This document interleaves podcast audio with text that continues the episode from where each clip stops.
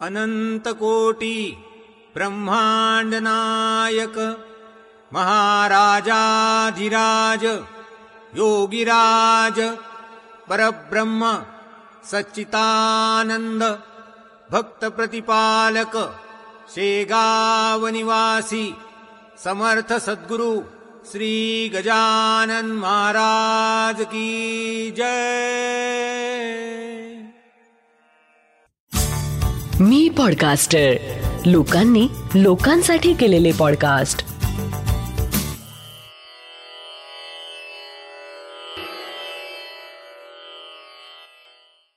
श्री गजानन महाराज की जय. श्री गजानन अनुभव ह्या पॉडकास्टचा हा पंच्याऐंशीवा भाग. स्थिरचर व्यापून उरले जे या जगतासी. जय गजानन. मी पूर्वाश्रमीची देविका धनागरे. नागपूरला राहत असे. माझी आई सौ श्यामा धनागरे. गजानन महाराजांच्या भक्तीचा वारसा मला माझ्या आईकडून मिळाला. गजानन महाराज प्रकट दिनाला सहकार नगर नागपूरच्या गजानन महाराज मंदिरात आपला अल्पसा सहभाग म्हणून महाप्रसादासाठी मी शिधा देत असे. पुढे नोकरी आणि लग्नाच्या कारणाने मी पुण्यात आले. लग्नानंतरची मी देविका देवेश सावदेकर. पुण्याला गजानन महाराज प्रकट दिनाला सावंगी येथील महाराजांच्या मंदिरात आम्ही शिधा देऊ लागलो. माझे सासरे कैलाशवासी प्रकाश सावदेकर गजानन महाराजांचे भक्त. पुण्याला आम्ही छान एकत्र कुटुंब पद्धतीचा आनंद घेत राहू लागलो. गजानन महाराजांच्या भक्तीत दिवस समोर सरकत असतानाच आमच्या संसारवेलीवर अमेयचा जन्म झाला. त्याच्याकडे लक्ष द्यायला घरात आजी काकू सह सर्व होते. अमेय एक वर्षाचा असताना एकदा पलंगावून खाली पडला. जोरात रडायला लागला. काळजीचं म्हणजे? त्याला उलट्या होऊ लागल्या. मग काय? गजानन महाराज घरच्या सगळ्यांचंच दैवत. महाराजांच्या प्रार्थनेसह डॉक्टरांच्या औषधोपचाराला प्रतिसाद मिळून अमेय बरा झाला. काळजी होती पण दूर झाली. अशात दोन हजार सोळाच्या जुलै महिन्यात देवेशला यू एस एला न्यू जर्सी येथे नोकरीच्या निमित्ताने जाण्याची संधी चालून आली आणि आम्ही न्यू जर्सी येथे जाण्याचा निर्णय घेतला. मला माझी पुण्यातील चांगली नोकरी सोडण्याचा निर्णय घ्यावा लागला. इतक्या दूर अमेरिकेत आपले कसे होणार वगैरे प्रश्न मनात होतेच पण त्याहीपेक्षा गजानन महाराजांचा प्रकट दिन तिथे साजरा होतो का? इथल्यासारखे भक्त लोक तिथे असतील का? आपल्याला काही या संदर्भात करता येईल का? लोक मदत करतील का? प्रसादाचं काय? गजानन महाराजांच्या शेगावपासून इतकं दूर अमेयकडे लक्ष देणं कसं शक्य होईल? असे अनेक प्रश्न मनात घेऊन आम्ही अमेरिकेसाठी प्रयाण केलं. अमेरिकेत गेल्यावर न्यूजर्सीला आम्ही एक लहान घर घेतलं. हळूहळू मित्रपरिवार मिळू लागला. गजानन महाराजांची भक्ती होत होतीच. पारायणही सुरू होतं. गजानन विजय ग्रंथाचा आधार होताच. भारतातून जाताना गजानन महाराजांविषयी असलेले प्रश्न आता सुप्त मनात लपले होते. मला आठवतं एकतीस डिसेंबर दोन हजार सोळाला आम्हाला नवीन वर्ष साजरे करण्याच्या उद्देशाने फिलेडेल्फिया येत येथे मित्राकडे जायचं होतं. तेव्हा आमच्याकडे गाडी नव्हती म्हणून आम्ही बसने तिकडे जायला निघालो. तो तीन तासांचा प्रवास होता. बसमध्ये मला झोप लागली. आणि कोणीतरी माझ्या कानात जणू स्पष्ट बोलावं असा आवाज आला. अगं प्रकट दिन जवळ आला आहे ना? मी खडबडून जागी झाले. माझ्या डोक्यात विचार चक्र सुरू झालं. नुकताच बराच खर्च झाला होता. फारसा पैसा गाठीशी नव्हता. पण मी देवेशला लगेच कुठेतरी महाप्रसादासाठी काही पैसे खर्च करावा असा प्रस्ताव मांडला. त्यानेही तो आनंदाने उचलून धरला. आमचा न्यू इयर कार्यक्रम पार पडला पण आता आम्ही फेब्रुवारी दोन हजार सतरामध्ये येणाऱ्या प्रकट दिनाला काय करता येईल या विचाराने झपाटल्या गेलो होतो. मला एका साई मंदिराची आठवण झाली.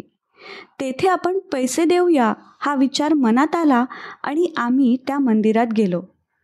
तेथील गुरुजींना आम्ही प्रकट दिनाविषयी बोललो. तेव्हा ते म्हणाले अहो निव्वळ अन्नदानासाठी पैसे कशाला? तुम्ही तुमच्या सद्गुरूंचा फोटो घेऊन या. छान कार्यक्रम घ्या.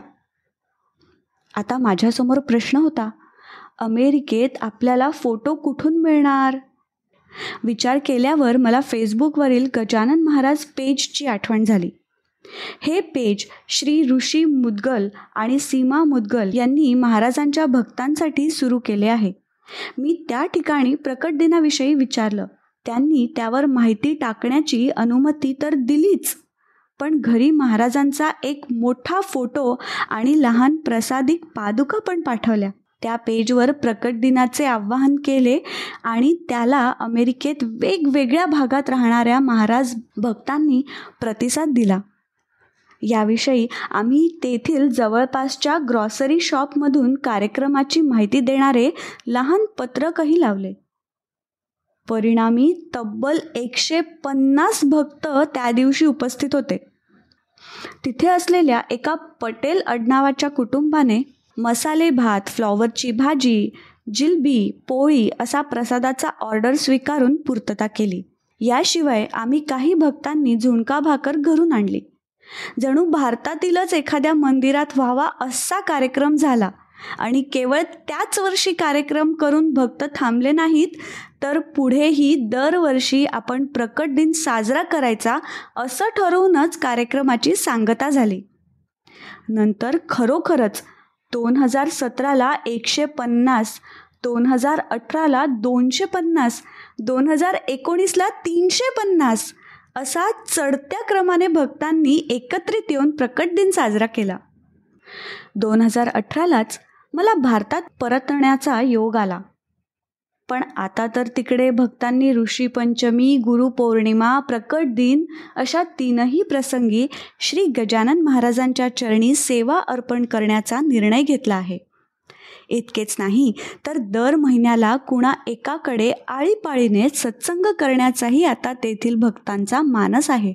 ज्यात श्री दत्तगुरू श्री स्वामी समर्थ श्री साई महाराज आणि श्री गजानन महाराजांचा नाम जप करणे गजानन बावन्नी व गजानन अष्टक यासह अनुभवांचं आदान प्रदान करणं अशा तऱ्हेने भक्त एकत्र येत असतात.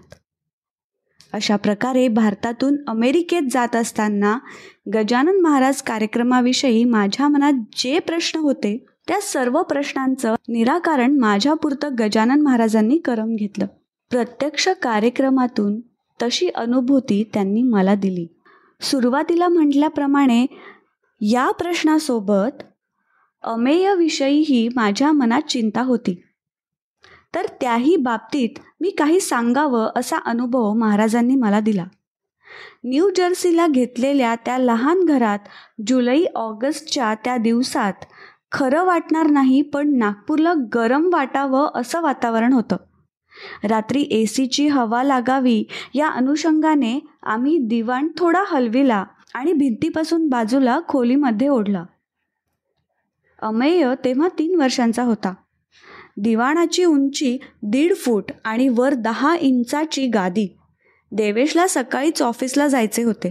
मी आंघोळीला गेले होते. अमेय निजला होता.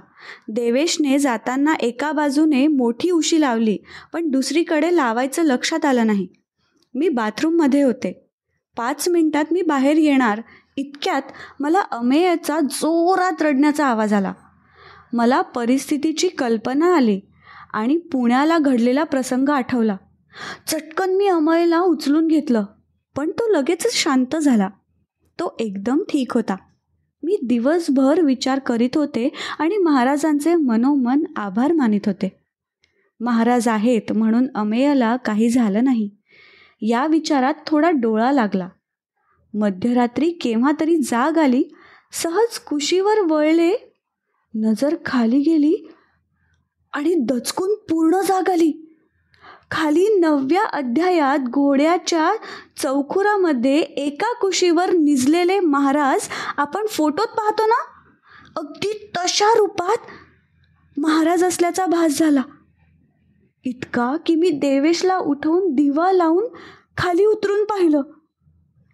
त्याच विचारात महाराजांचं स्मरण करीत पुन्हा निद्रस्त झाले.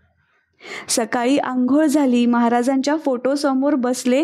गजानन विजय ग्रंथ हाती घेतला कपाळाला लावला. म्हटलं महाराज तुमच्या अस्तित्वाची जाणीव आमचा फार मोठा आधार आहे.